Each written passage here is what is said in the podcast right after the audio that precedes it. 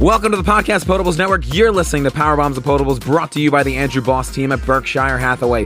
Please make sure to subscribe to the podcast, leave us a five star rating and a review on Apple Podcasts. You can follow us on Twitter at PowerBombsPPN for pro wrestling news and talk. You can also follow us on Instagram and on Tapped at Process Potables. Check out our other shows on Twitter at Process Potables, at PucksPPN, and at Popcorn PPN. Make sure to uh, check out under the Process Potables feed the live pod we just recorded this past Friday night, where we discuss all the Philly sports coming back the Union, the Eagles, the Phillies, the Flyers, the Sixers, and is available under the post Process Potables page. For news, blog posts, info on brews we've worked with, and more, check out www.processpotables.com. Well, I am about to peel back the curtain. This is the second time I am recording this podcast, so I am going to be really fucking pissed off when we talk about a lot of things just because I'm in a bad mood on this week's Power Bombs and Potables.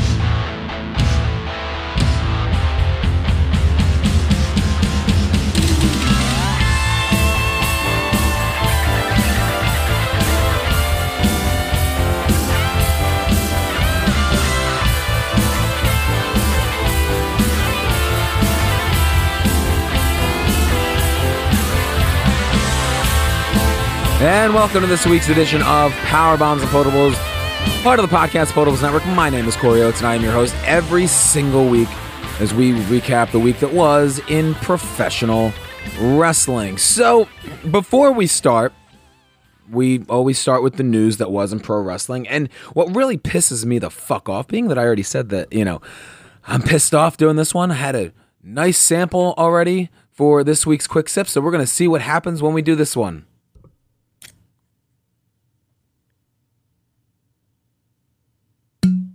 Yep, that was fucking weak sauce. Well, this week's quick sips. Let's go. All right, so I already started drinking, but I'm going to continue to drink Chris Jericho's Little Bit of the Bubbly. All right, so this is uh, from a winery out in Napa Valley. Let's see, it is Nocking Point Winery in Napa Valley. It is a 2018 American sparkling wine. It clocks in at 12.8% ABV. And this is just a really fucking cool bottle. Mind you, this is sold out now. But this uh, is definitely a bottle that I'm going to keep. Jericho on the front, a little bit of the bubbly, the AEW emblem. Uh, now it's a goddamn collector's item. So now I'm going to just have to drink more. It is sweet but dry. I really enjoy it, and not just because it's because Jericho. I mean, some some uh, champagnes are a little, eh, a little dry, too dry for me. It's got a nice blend. Uh, we'll start off the news this week. Kairi Sane finished up her time at WWE after her contract expired after this past Monday night's Raw. Sane went to Twitter and said, quote, My time in NXT and WWE's locker rooms was incredible. Everyone was kind, funny, and talented. So every day was full of happiness. Also, I was saved by the supportive staff behind the scenes. I will forever love and respect all these professionals I had the pleasure of working with. End quote. Sane was a former NXT Women's Champion, WWE Women's Tag Team Champion, and a winner of the Mae Young Classic. Brie Bella and Daniel Bryan have announced the newest addition to their family, a baby boy. So for now, they are naming this child Baby Danielson until they can come up with a name. Uh, he was born on Saturday, August 1st. And then, followed by Sunday, the announcement came from Nikki that the day before, on July the 31st, their son was welcomed into um, the world. So, perfect for their TV show that both of them had given birth within 24 hours. Sure, there will be plenty of footage of them both in the hospital at the same time. So, it couldn't have worked out any better for them. Eddie Kingston made his AEW debut two weeks ago in the TNT Championship Open Challenge against Cody Rhodes. Uh, that first began, if you recall, with a tremendous promo that we played on this program. Despite being unable to defeat Rhodes in that uh, match, Eddie received a bunch of online support from fans wanting for him to be signed to the promotion. Well, they got their wish. The 38 year old was signed this past week and was announced by AEW that he is now All Elite. He previously wrestled uh, under the NWA banner before COVID had um, hit. Matt Cardona, aka Zack Ryder, made his AEW debut on Dynamite this past Wednesday night by making the save for Cody Rhodes while he was attacked by the Dark Order after his match with Warhorse. Wrestling Inc. reports that Cardona is currently working on a five appearance deal with the company, which means he is currently on a short term deal. Cardona was released from the WWE in April during the company's massive layoffs. AEW has already confirmed that Cardona is going to team with Cody to face John Silver and Alex Reynolds of the Dark Order this coming Wednesday night on Dynamite. A mistrial has officially been declared in the Jeff Jarrett and Global Wrestling Entertainment versus Anthem Wrestling lawsuit. According to a report from PW Insider earlier this week, the United States uh, District Court Judge Waverly D. Crenshaw Jr. declared a mistrial earlier today. Uh, well, that was earlier last week. Uh, after Anthem filed a motion requesting such, numerous factors came up allowing Anthem's request for a mistrial. A claim from Jarrett's lawyer had uh, prejudiced the jury by stating that Ed Nordholm who is the owner and CEO, I believe, well, not the owner, but the CEO of Anthem Entertainment. He was not present for court proceedings on July the 20th, as well as bring up numbers regarding liabilities in closing arguments, despite the court stressing that they were to be left for the discussion about potential damages. The judge has ordered that the GFW amped tapes, which were really what started all of this, um, that they uh, are to be preserved, and a conference call is scheduled for September 11th to begin setting up a new trial. The verdict, in which the jury found Anthem Media liable, has been vacated and the jury has been dismissed. Excalibur was not used, if you recall, this past week on uh, Wednesday night's AEW Dynamite taping. It has been rumored that the reason for this was due to an angle from 17 years ago at a Pro Wrestling Guerrilla event where he called the Human Tornado well, a racial slur. But for what it's worth, and I'm not even defending this, part of that same promo was Kevin Owens. The human tornado, apparently part of his gimmick was he would not force, but would highly encourage people to use racial slurs as a way to get heat going into their matches with him back at Pro Wrestling Guerrilla years ago. I don't get why anybody would think that that's a great thing, but that's why people like the human tornado only make it as far as the Indies. That's all I'm saying. Dave Meltzer reported that in the uh, latest edition of the Wrestling Observer newsletter that Excalibur was the one who made the call to not appear on Dynamite. Uh, there's currently no word on if he'll be back this coming week. He was in Florida for the tapings, just wasn't used. The announcer himself has said that he has regretted doing this multiple times. Kris Statlander and Charlotte Flair both underwent successful surgeries this week. Statlander had a torn ACL repaired, and Charlotte Flair had, well, well, you know. We wish them both a speedy recovery, and that's it for this week's Quick Sips. All right, so I ran the fuck through that.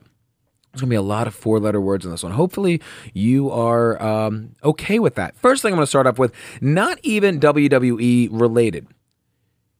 I watched Talking Shopomania this past Saturday night, and it was the big LG, Luke Gallows, and Karl Anderson's love letter to professional wrestlers. It is the scary movie, wrestling spoof of pay per views. So if you drink a lot of beer and you don't take this seriously, you will be highly entertained. There are cameos from everybody from Teddy Long to David Penzer to Kurt Hawkins to Mike Bennett making his return and even spoofing on his own self. Rapid Delivery Rory Fox. And if you don't know Rapid Delivery Rory Fox is, he took on Zack Ryder as a preliminary talent on ECW back in like 2007 and had his entire cock meat exposed on live television and they couldn't shoot around it because well he had his tights you're supposed to have tights that are um, stitched on the side. You don't get them stitched underneath uh, your grundle.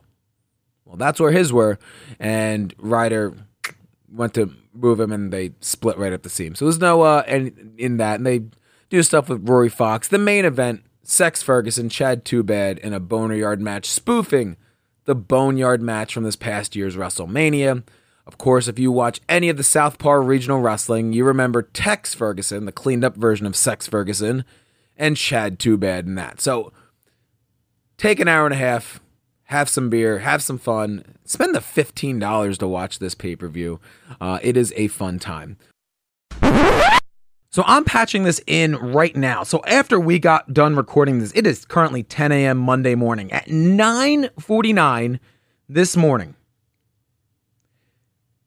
ESPN, well, Kevin uh, Seifert has confirmed that the XFL has been purchased by a group. You ready for this one? Including Dwayne Johnson. The Rock has purchased the XFL for $15 million in a deal contingent on court approval coming August 7th. Wow. The purchasing firm is Redbird Capital Partners. And the quote from The Rock is this The acquisition of the XFL with my talented partners, Dany Garcia and Jerry uh, Card- Cardinal, is the investment for me that's rooted deeply in two things my passion for the game and my desire to always take care of the fans, said Dwayne Johnson, with pride and gratitude for all that I've built with my own two hands. I plan to apply these calluses to the XFL and look forward to creating something special for the players, fans, and everyone involved for the love of football. End quote. My goodness.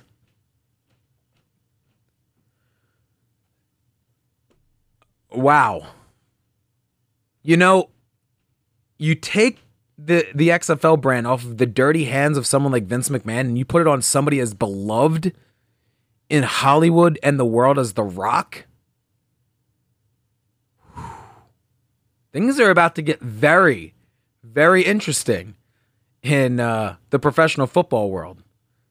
I'm sure more news will come to this next week on our episode. Well, back to where we were.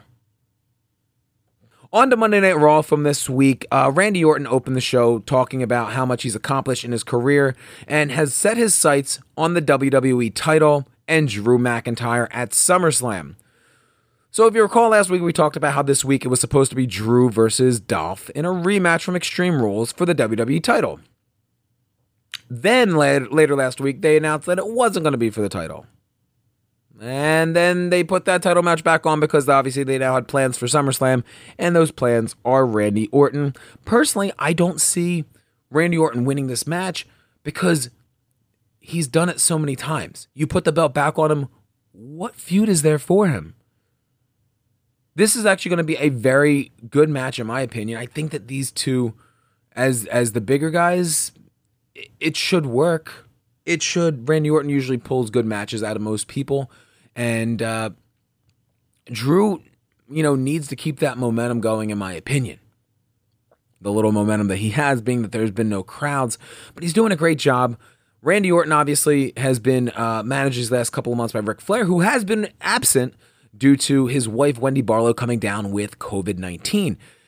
He is still, still trying to make sure that he is there in Randy Orton's corner come SummerSlam. We'll see how that works out. Uh, but personally, I think coming out of this, it will not hurt Randy Orton whatsoever to lose this match. Thus, more the reason why I feel he should just be the one that, that doesn't come out with the win at SummerSlam. Nia Jax started a promo this week with Shayna Baszler, which I am actually a fan of. Because Shayna Baszler is just a brawler, and Nia Jax is just very unsafe. So Just have these two go beat the fuck out of each other, and when, you know, Nia pisses Shayna off, well, Shayna can just, you know, tap her ass out. For real. Not saying that they're actually going to go into a shoot for each other, but they turned it into a match which clearly is going to end up making it for SummerSlam. Well, in a normal world, it would be for SummerSlam, but for all we know, it's going to be for all this week. But they had a match this past week on Raw that within a minute, both of them were outside of the ring and got counted out. Which, I mean, is great for 1989 superstars. But if it's only going to lead to another television match, then what the fuck was the point in it? So we'll see where we go with that. There was a weird tag team, I guess you could call triple threat match where Street Profits were the ring announcers for it, and it was Andrade and uh, and uh, Angel Garza versus the Viking Raiders versus Ricochet and Cedric Alexander. And we get, once again, Andrade and Angel Garza coming out of this as the number one contenders. Now, my thing is this swig of the little bit of the bubbly here at nine o'clock in the morning on your Monday. Angel Garza and Andrade already had a shot and they lost it. The Street Profits are extremely cold, but yet they retain the titles in that first defense. So I don't see the point in them even going to this. In my opinion, you should have gone back to Viking Raiders, put the belts back on the Viking Raiders, because they're a much more believable team. The Street Profits have done nothing since becoming the tag team champions here on the Raw brand, and it's um just you know, it, their time has come and gone at this point. They need to reheat themselves back up. The Dominic Mysterio Seth Rollins segment from this week, what a giant clusterfuck. They're already showing tension between Murphy and Rollins. They came out and they beat up Dominic Mysterio. Aleister Black came out for the save. They beat up Aleister Black, shoved his eye into a step, then went to get Dominic Mysterio, and then he beat the shit out of him with a Singapore cane.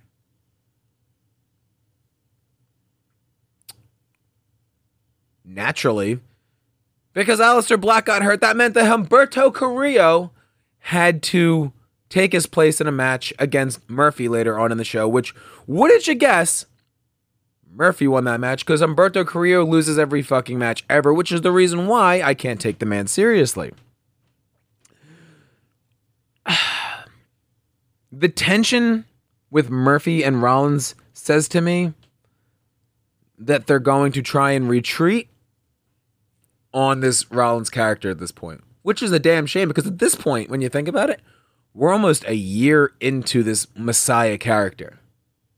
And it, it had its ups and it had its downs, but this whole eye thing with Mysterio is just I, that's really what made it jump the shark for me. And I think they're realizing that too. What else happened on, on Monday Night Raw? We're calling this one in the ring. Asuka versus Sasha Banks. These two had another great match until the finish. The match started with uh, Bayley and Kairi Sane at ringside. Once the bell rang, Kairi Sane chased Bayley to the back. So we have this match. All of a sudden, while Asuka's beating down on uh, Sasha in the middle of the ring, it flashes on the screen where Bayley's just beating the shit out of Kairi Sane. Which then Asuka decided that she was going to go save her friend. And by doing so, if you recall, she was counted out, but countouts counted as a title change. So Sasha Banks wins the Raw Women's title on a count out. Yeah, that happened this past week on Raw. And, you know, it, it helps, I guess, for the the fact that now she has, I guess you could say, two wins where she has yet to pin or submit Kairi Sane, not Kairi Sane, Asuka, which I'm sure they're going to go back to once again at SummerSlam. Because, hey, at this point, my thought process was this there's no way you can stretch out Bayley and Sasha Banks till WrestleMania. So you got to do it at SummerSlam. But SummerSlam's four weeks from now. And if they hot shot at this point, them losing all the, well, they're to have to lose the tag titles. And then their match will be a winner take all match for both of the women's titles you'd have to have them lose the belts tonight and then magically turn on each other right away and then build up for three weeks. That's hot shotting. That'll suck. At this point, what you need to do is they need to go out and just continue to be the champions. Start teasing the dissension, probably Royal Rumble, and then build to WrestleMania at that point between the two. You've gone too late before you can make that turn to make it worth anything actually uh, the caliber that it deserves to be. So at this point, you just got to go with it. I think you go Sasha Banks, Asuka once again at SummerSlam. Finally, let Sasha get the definitive win, especially now you could say because oh, she doesn't have her tag team partner there anymore. Um, although I'm sure that just means that they're going to have Io Shirai drop the women's title and have her come up and take Kairi Sane's place on Raw. Uh, but again, like I said, great match here from Sasha and Asuka again, but another fucking shit finish. The main event on Raw was Drew McIntyre versus Dolph Ziggler in a stipulation match, with Drew was going to announce the same way that Dolph Ziggler did right before their match, and he chose another Extreme Rules match. Which, if I recall from watching this match, there was nothing Extreme Rules about this match, and Drew McIntyre won, and we put this feud to rest. All in all, Monday Night Raw was an absolute shit show. Tuesday night, AXS TV, Impact Wrestling. Uh, this show started off with a world title match Eddie Edwards versus Trey, who uh, was supposed to be in the world title match at Slammiversary, but was not. So here he is. And uh, Trey ends up having a good match with Eddie. Eddie, of course, wins. The thing that I want to talk about about this show wow. Impact debuted Wrestle House this week. What is Wrestle House? Wrestle House is basically shot like a spoof reality show. Well, kind of if you recall, if you ever watched Legends House, where they stuck a bunch of wrestlers in this house and uh, it was just all sorts of comedy. Well, this one is hosted by Tommy Dreamer, and it, he does a great job just being the quirky guy. He's wearing a, a, a black dress shirt white blazer. So he just he pops out just being a goofy Italian guy here. And you have everybody from Rosemary to Ty to Johnny Bravo to the Deaners to Crazy Steve to Acey Romero, Kylie Rae, Susie, uh, Alicia Edwards. Uh, there's there's probably even more people in there, but it's just fun skits that they are able to throw in throughout the show. They're all living in this house. There's a, a ring set up in the backyard where they're having matches to see who gets uh, beds and who's sleeping on the floor. Um, oh God, Johnny Swinger, who is always the star of the show. He's he's in this, and he is uh, trying to get Crazy Steve to be his young boy the ultimate carny is Johnny Swinger, who also makes an appearance in Talking Shopomania. I I can't put over how much I actually enjoy Wrestle House because it is shot in a way that you know that it is separate from the wrestling show itself. Great job, Impact Wrestling, on being innovative and doing something like this. Uh, especially, you know, you could throw in the comedy and um, all this.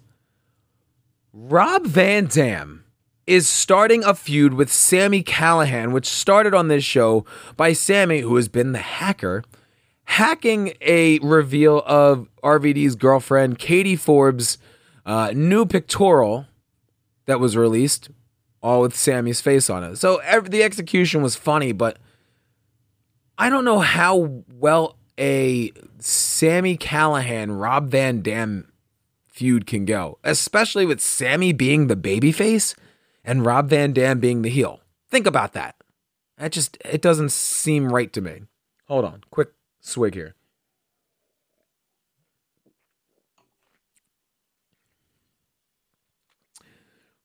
So uh, yeah, we're gonna have to see more of that.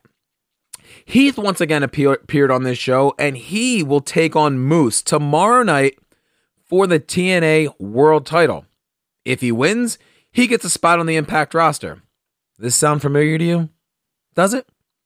Remember when he was undrafted a couple years back and he would have match after match after match after match before he finally got a job and it finally took for him to get a tag title match for him to get a job? Sounds to me like he's going to be working for it for a couple of weeks.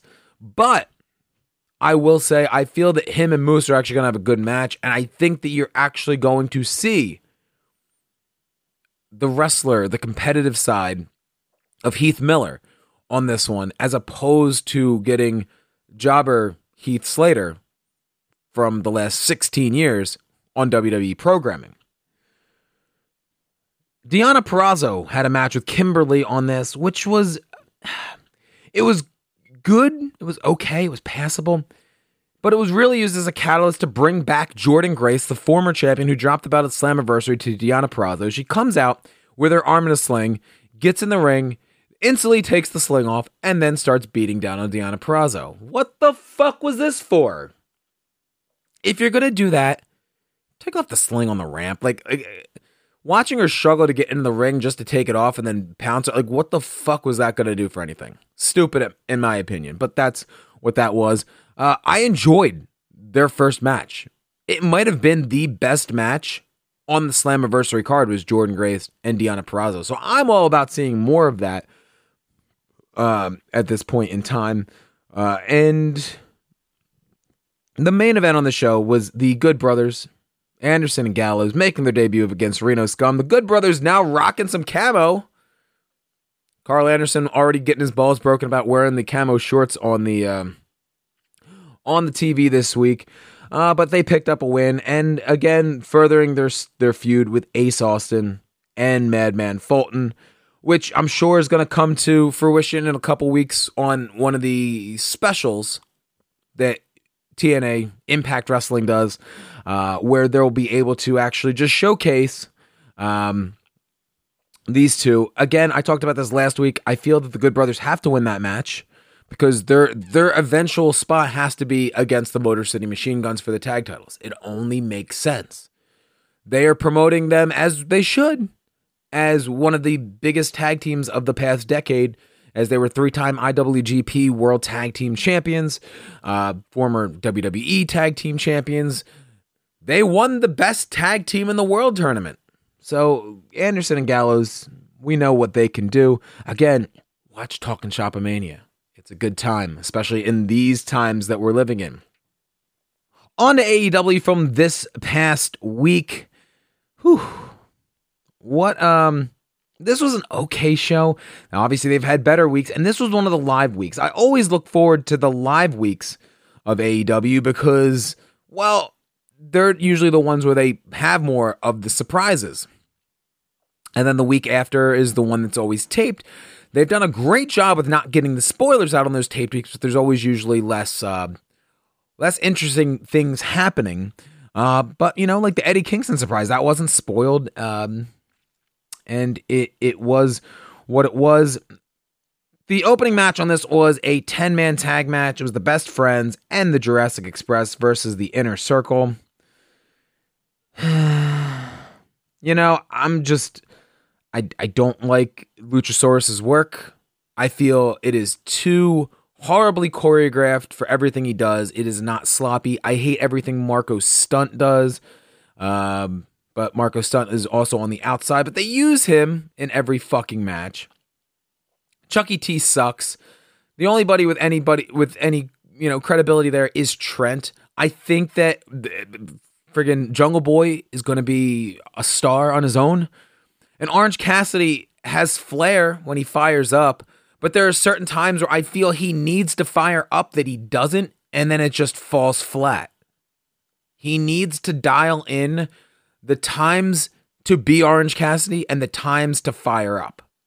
That's just my take on that. This was the return uh, match for Sammy Guevara, and uh, Matt Hardy hit the ring and ends up shoving Sammy off because if you recall, before Sammy was suspended, he was in a feud with Matt Hardy, so we're just going to throw him right the fuck back in that.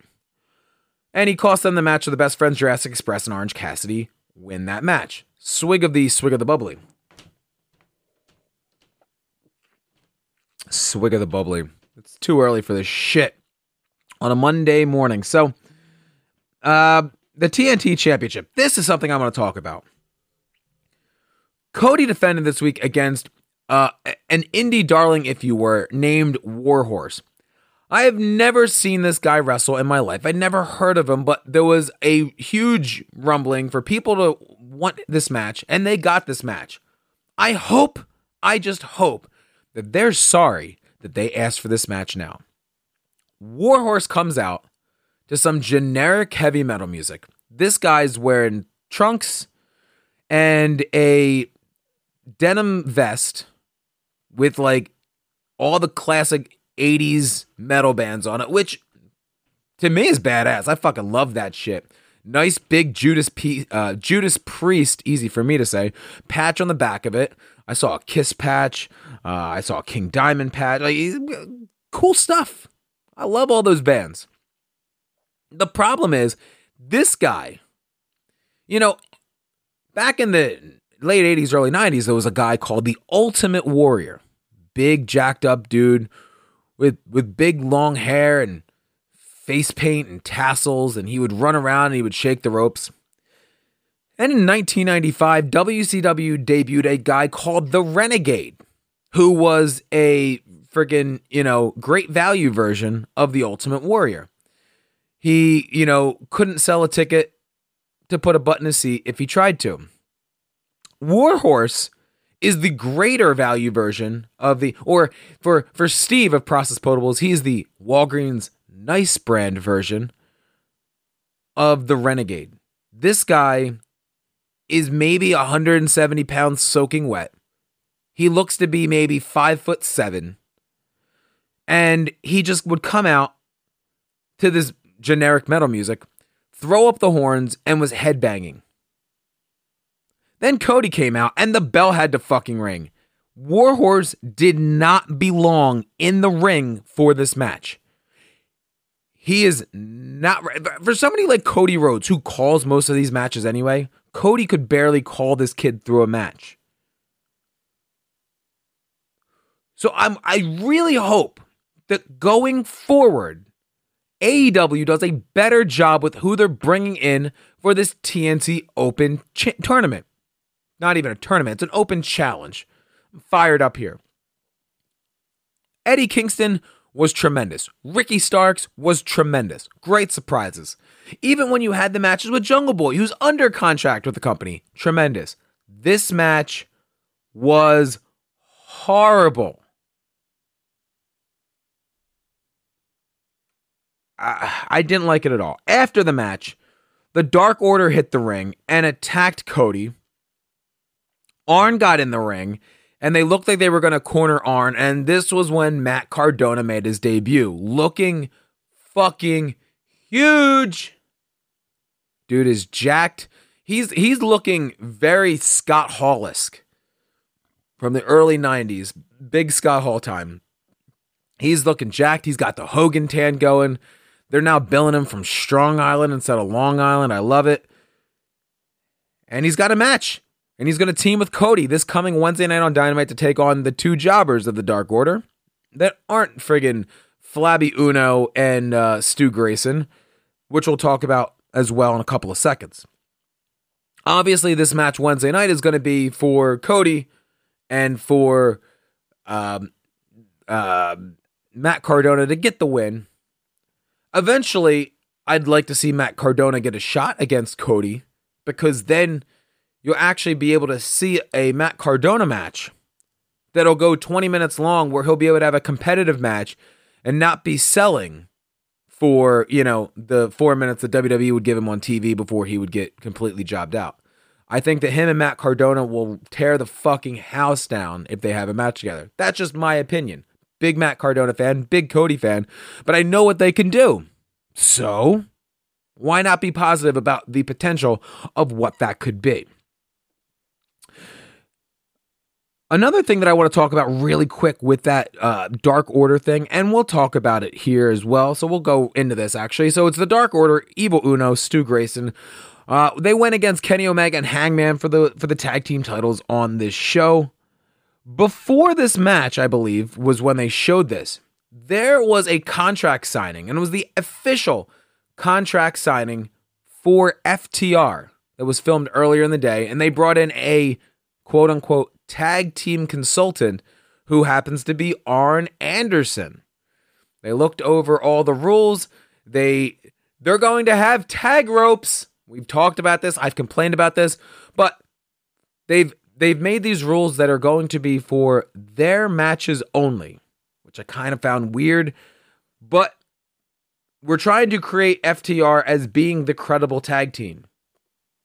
No better way than to have real tag team rules for a tag team match. And hey, eventually I'd like to think that these two guys are going to be the tag team champions. What better thing than to have real tag team rules with a real tag team for your tag team title matches? Maybe, just maybe, they'll be able to implement these rules across all of their tag team matches so people can take this shit seriously. They have a great tag team division here in AEW. One of the best. They focus on it. And it's one of the things that I feel really have drawn people to this product, despite all the other indie things and the Young Bucks and stuff like that. AEW fucked up, first of all, when they came in and acted like Kenny Omega and the Young Bucks were over on American television. Guess what? Ring of Honor is only on like public access channels at like 11 o'clock on a Saturday night, unless you found it for free when they were uh, when they were showing up on the TV. So they had no mainstream national television exposure, and then they come out in front of uh, you know this national audience was just slowly going worldwide. They're getting deals all over the place, but acted like they were over as much as they were on the Indies and Kenny Omega in Japan. But guess what? Here's the thing: they weren't because nobody knew the fuck they were. And then instantly, the first show out, the Young Bucks job to Private Party, which again, I'm not complaining about because they were trying to make the young tag team. But in the meantime, they hurt their own stock. These VPs of the company, the only one that is given any real credibility here is Cody. Kenny Omega has flustered horrifically since being in the AEW. Now, there's been talks that this year you're going to get a Kenny Omega heel turn you might actually be able to build Kenny Omega as a star at that point. But until then, this incarnation of Kenny Omega and the Young Bucks, they're just not over. And that's just my take on it. The Young Bucks are over with the crowd that they're over with, but anybody who's just passing through the channels, they're going to be like, who are these guys?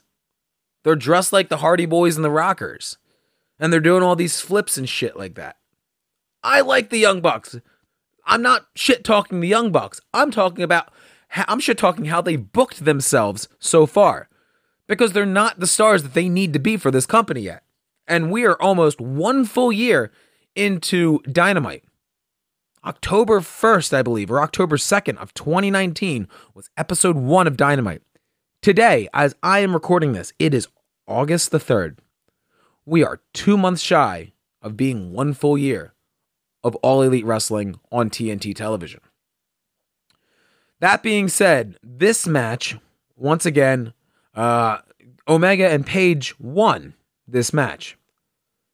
After the match, Brodie Lee once again sent Anna Jay and Colt Cabana to the back, which has been a really cool thing.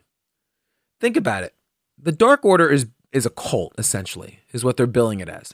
And they're trying to recruit Anna Jay, this young girl, and Colt Cabana, a wrestling veteran who's a babyface.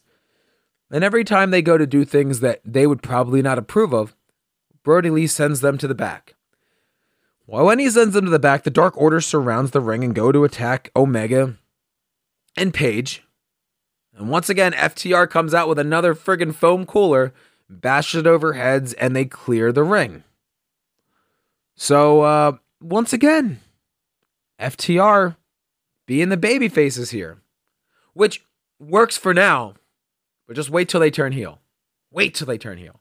The matches that they're going to have are going to be what we've been missing from tag team wrestling. They had it. Don't get me wrong, they had it in NXT on those runs when they were having the matches with Tommaso and Ciampa and uh, forget American Alpha. Those were some NWA tag team matches that you could still talk about now. Go back and watch those matches. I dare you. Watch them. They're tremendous.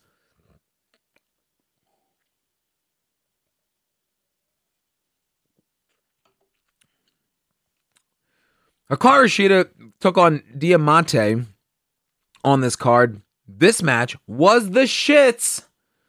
But Hikaru Shida, defeated Diamante. Moving on. I am AEW. I bleed black, white, and gold. I'm the guy who's going to be leading this company for the next 25 years. Do the math and grab a calculator. And that is why I'm making a promise to you that I will not stop until we go from happily glad handing each other for being the alternative and transform this brand into the pinnacle of professional wrestling.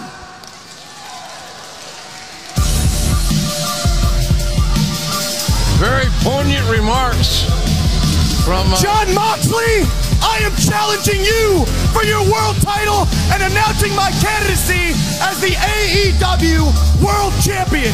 I'll see you at All Out, Jon. Son of a better. I agree with MJF. the We- promo of promos this past Wednesday night from MJF. It was supposed to be the state of the industry, and this guy came out and cut the promo of promos. This could be easily the promo of the year. But what we get out of it is MJF challenging Jon Moxley for the world title, which I'm assuming will take place Labor Day weekend at All Out. MJF, I'm getting chills talking about this. That promo was whew. Jon Moxley is so stale, and we've talked about this several times. Moxley needs to drop the title. He needs to get his get you know get some momentum back. But in the meantime, you got to go with MJF. MJF is the only only guy in all of AEW that has not had a singles loss.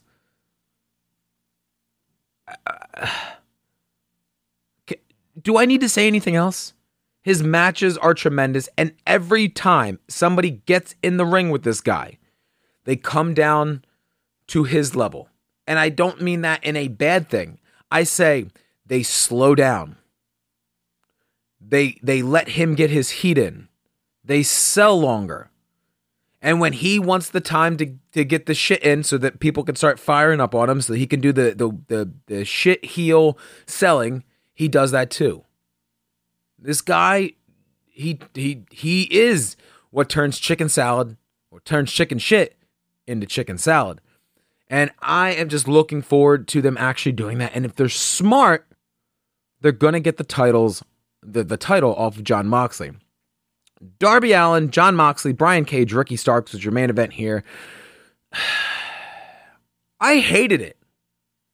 I absolutely hated it. The finish came when Darby Allin had a skateboard with with no trucks, no wheels on it, just the board. And there was a bunch of thumbtacks glued to the back of it. And he jumped off the top rope and stomped it into the back of Ricky Starks. What the fuck was this shit? Seriously, what the fuck was this shit? It was horrible. It looked bad for Ricky Starks, who's one of your new signees. And it wasn't even a hardcore match.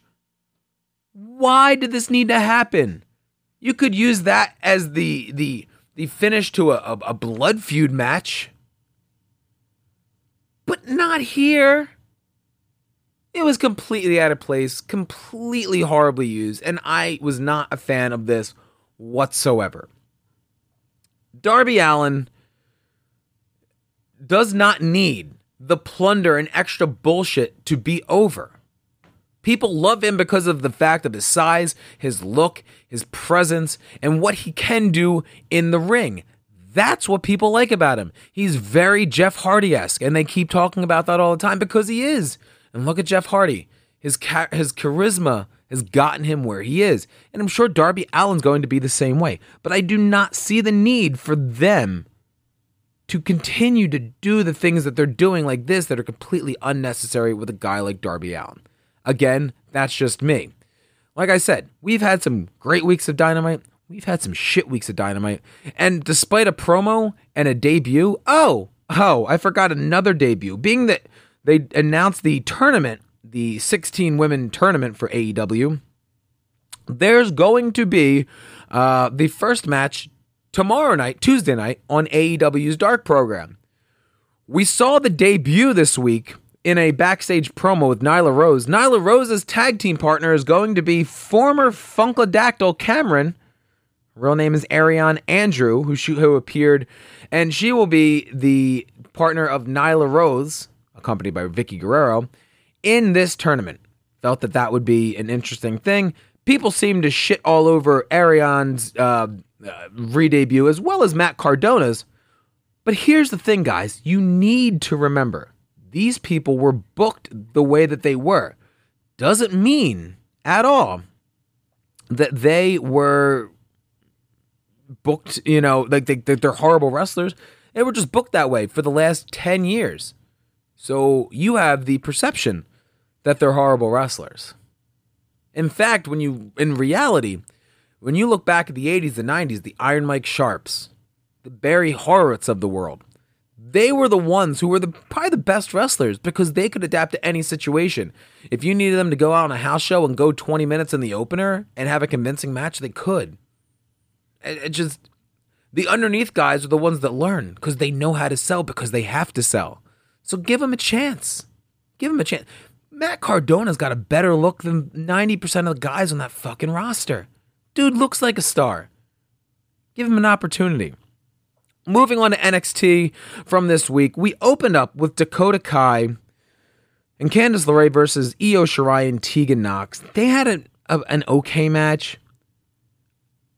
My thing is this, and I went to uh, our Twitter at PowerBombsPPN and talked about this. I fucking I, I, I do not like this Dakota Kai Io Shirai thing because why?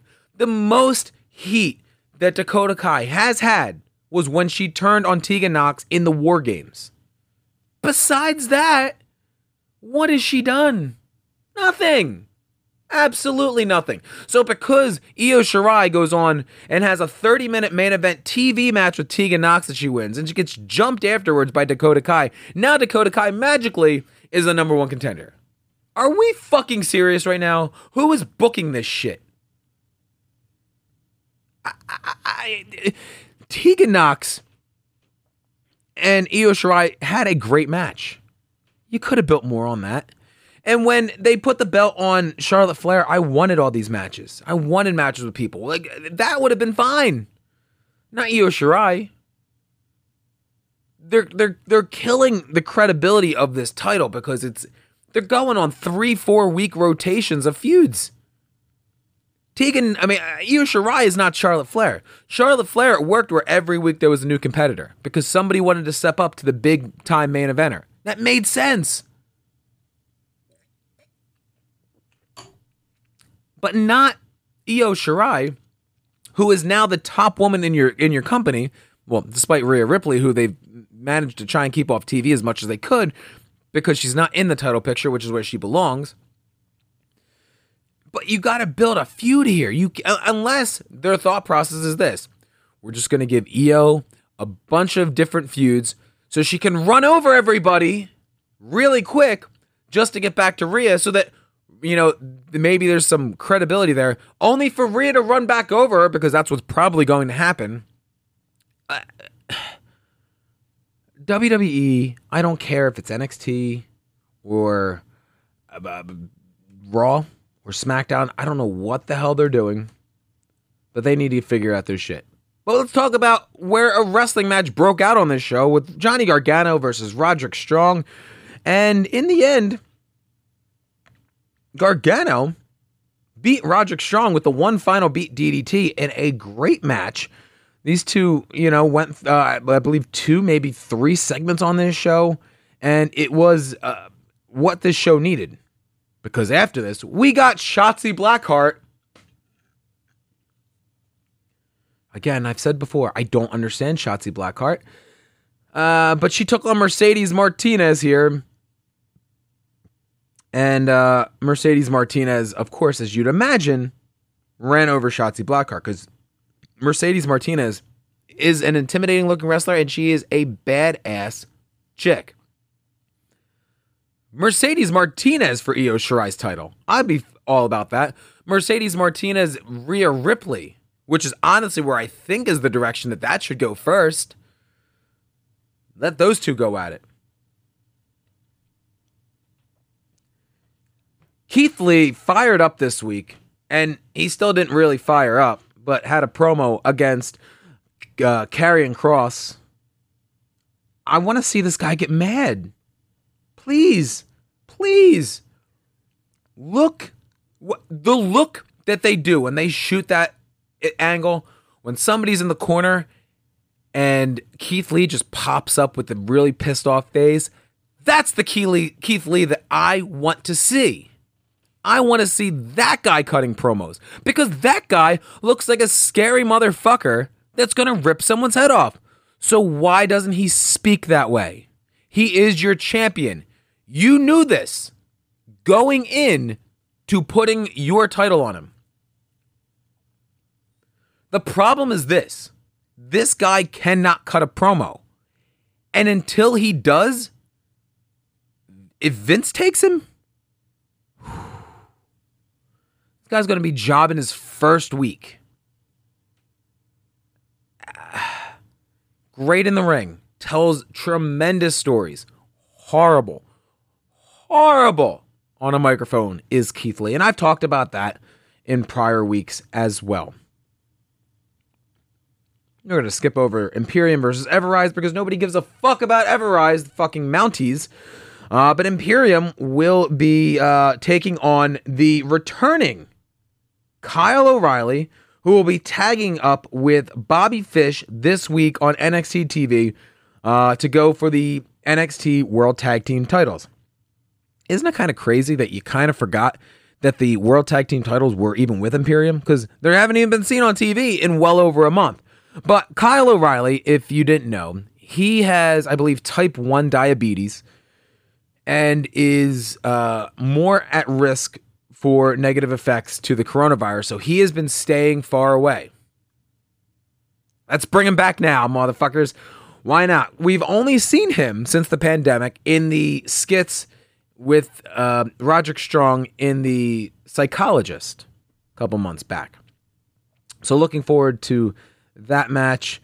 Um, the main event on this Finn Balor, Dexter Lumis, Timothy Thatcher. They get a spot, in the winner of this gets a spot in that ladder match for the recently vacated North American title, which will take place at NXT TakeOver 30, Saturday night, August the 22nd, coming up in just a couple of weeks. This match was okay, but you know, Jim Cornette kicks himself in the fucking asshole every time he has to watch another triple threat match because I don't know if you know this, but Jim Cornette created the triple threat match in Smoky Mountain Wrestling, where in the entire time of Smoky Mountain Wrestling, he did one triple threat match.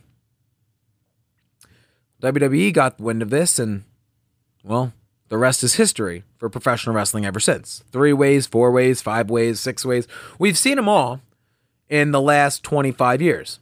But Jim Cornette, thank you for, you know, shitting on yourself, buddy, and shitting on everyone else who has to watch some horrific triple threat matches. This match, it was okay. It was what it needed to be. But the thing that's weird here is that Dexter Lumis choked out Timothy Thatcher here. Dexter Lumis got tapped out on last week's TV.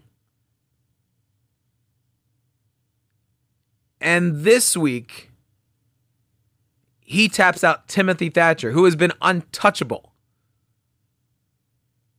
What the fuck are we doing? What are we doing? So Dexter Lumis and Killian Dain are two people so far that are now in that title match at NXT TakeOver 30. Again, stellar show. Final show we're talking about SmackDown from this past week. First match uh, was AJ Styles Gran Metalik, followed by Pennsauken, New Jersey's own Lince Dorado. this was a good match, you know, and they got a lot of time. These two went about 20 minutes. AJ Styles, of course, in the end ends up winning this match. I'm okay with it. It was what it needed to be. AJ Styles once again having a match with somebody underneath and giving them an opportunity to prove themselves. It's, it's all all AJ Styles is needed for. And then eventually you throw him into the main event matches. Tremendous here. Corbin had the fucking shit match here with Drew Gulak. Drew Gulak is so good. Drew Gulak is so good, but him and and Corbin just did not mesh here at all. Afterwards, uh, Matt Riddle hits the ring and then gets attacked by Shorty G, who's trying to take up the bounty that Corbin has put out on the head of Matt Riddle. Shorty G, the name Shorty G cannot be a heel. Turn him heel. I don't give a fuck. I love Chad Gable. But he's got to be Chad Gable if he's going to be a heel because Shorty G screams babyface to me. Big E had his debut as a single on this show against The Miz. Well, his re debut, I guess, since the New Day is the beginning of his singles run, quote unquote. And he won. Um, I think that Biggie would have had a better match with Morrison because you'd think with Miz, Miz would be there to sell for him, but he really didn't. He ended up tapping out to this uh, stretch move where he took his leg and bent the knee over back of his head and stretched him out there and tapped him, but that was kind of a flat match for me. They escalated Naomi and Lacey Evans in a really rough match. Naomi ended up winning here, but they she did this sliding what she referred to as a blockbuster. But everybody's like, it's clearly a Canadian destroyer. The Canadian destroyer, you get on the person's back with your arms around them and you do the full flip.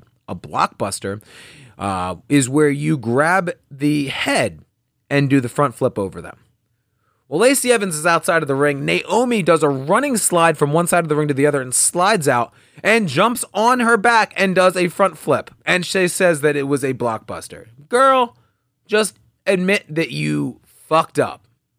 It didn't look good. And to do a Canadian destroyer anyway, the person taking it needs to do a backflip. Lacey Evans had no room to backflip. Lacey Evans could have gotten very, very hurt on that move. So shame on you, Naomi. You want to be done better by yourself? Well, guess what? You need to come up with fucking safer moves for everybody else that's in the ring. Mandy and Otis finally reappear on this show. She sends Otis away, and then Sonya Deville appears. Sonya Deville then proceeds to attack Mandy Rose, who instantly the right side of her tank top ripped. Thankfully, her gimmicks were taped in here, and um, she proceeded to put makeup all over Mandy's face and then cut Mandy's hair off. Clearly, they were extensions because you could tell where the difference in colors were, but that's besides the point because it seems like we are leading to a hair match with Sonya Deville and Mandy Rose. You know when this would have made a lot of sense? Like like April, maybe May, right after the WrestleMania match. But not in August when we've literally not touched this feud in months. Months.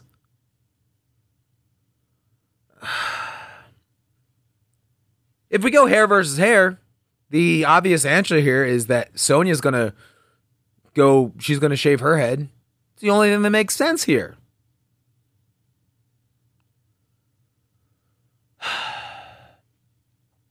Also on this show, it seemed like they're teasing a John Morrison and Miz versus Otis and Tucker feud. Fast forward through that one. The main event on this show is Bayley defending the women's title for the second time in as many weeks against Nikki Cross. In the end, Nikki Cross loses this match with that trap headlock driver that Bayley's been doing. She loses clean in the ring, the three count. Alexa Bliss comes in afterwards trying to console her friend. Nikki pushes her down and storms off. And while Alexa is laying there, confused and upset that her friend just pushed her, the lights go out. The Fiend reappears for the first time in months in the ring. And in the most awkward, creepiest of ways. Now, he appears and he he slowly walks around her. And he kind of was like gyrating his hand out almost. And I kind of felt like he was going to extend the hand to Alexa Bliss to pick her up. Which would have then kind of then you would have thought turn Alexa heel to be with Bray as something which is weird to me. Obviously, Alexa's a better heel than a babyface, but she's never had a singles babyface run. But what ends up happening instead is he eventually gets down on one knee after circling her a couple of times like a fucking hawk. Gets down on one knee and takes his hand and slowly it, it literally took this man like 45 seconds to get here. Slowly puts his hands closer and closer and closer to Alexa Bliss's face before he finally gives her a mandible claw and we go off the air with Alexa Bliss selling in the middle of the ring, taking the mandible claw from the fiend. Who booked this shit?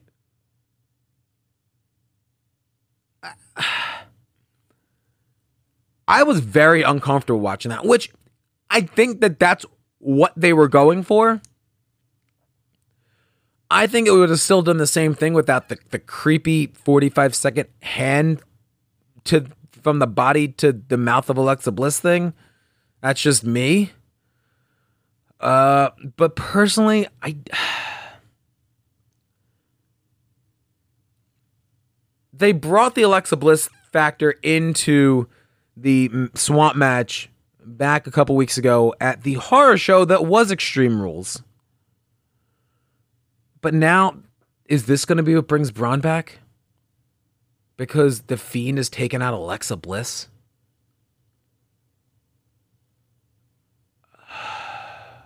I have no words. And because I have no words, all I'm going to say is this watch Talking Shopomania. You'll laugh. You won't be angry like I was during this podcast. Crack open a couple of beers, order Talking Shopomania, and we'll talk to you next week on Power Bombs and Potables. So then, stay safe, stay over.